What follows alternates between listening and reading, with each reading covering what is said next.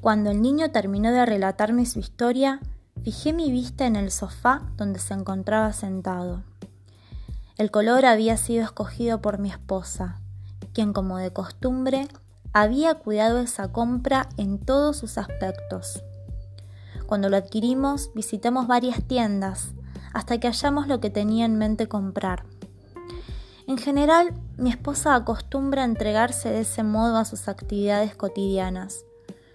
No sé si lo hace con la intención de sentirse a salvo detrás de un papel establecido o si realmente siente que debe llegar hasta el final en sus empeños.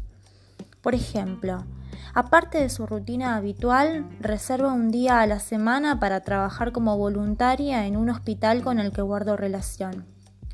Durante esas jornadas, ayuda de manera intensa a las enfermeras del pabellón de los pacientes quemados. También se encarga de la celebración de la fiesta de Navidad en mi propia clínica. El año pasado tuvo la idea de hacer un nacimiento viviente utilizando como personajes a los empleados del área administrativa. Sin que nadie lo advirtiera, había realizado desde meses antes una serie de visitas para seleccionar secretamente a los integrantes de la celebración. Llevaba siempre consigo una libreta donde iba anotando los resultados de sus pesquisas. A veces, en las noches, la veía revisando sus apuntes y cambiando unos nombres por otros.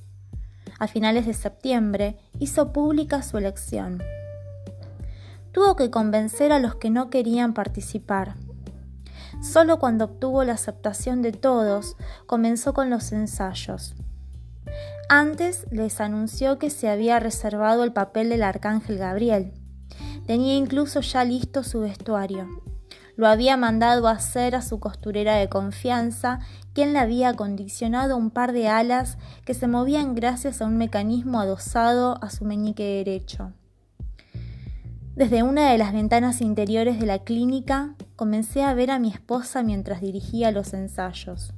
Parecía ser exigente, pues amonestaba enérgicamente a los integrantes que no cumplían adecuadamente con su papel.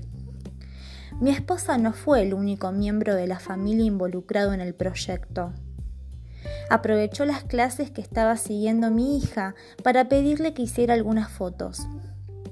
Su trabajo no se limitaría a retratar el nacimiento cuando estuviera listo, sino que debía llevar un registro gráfico de todo el proceso.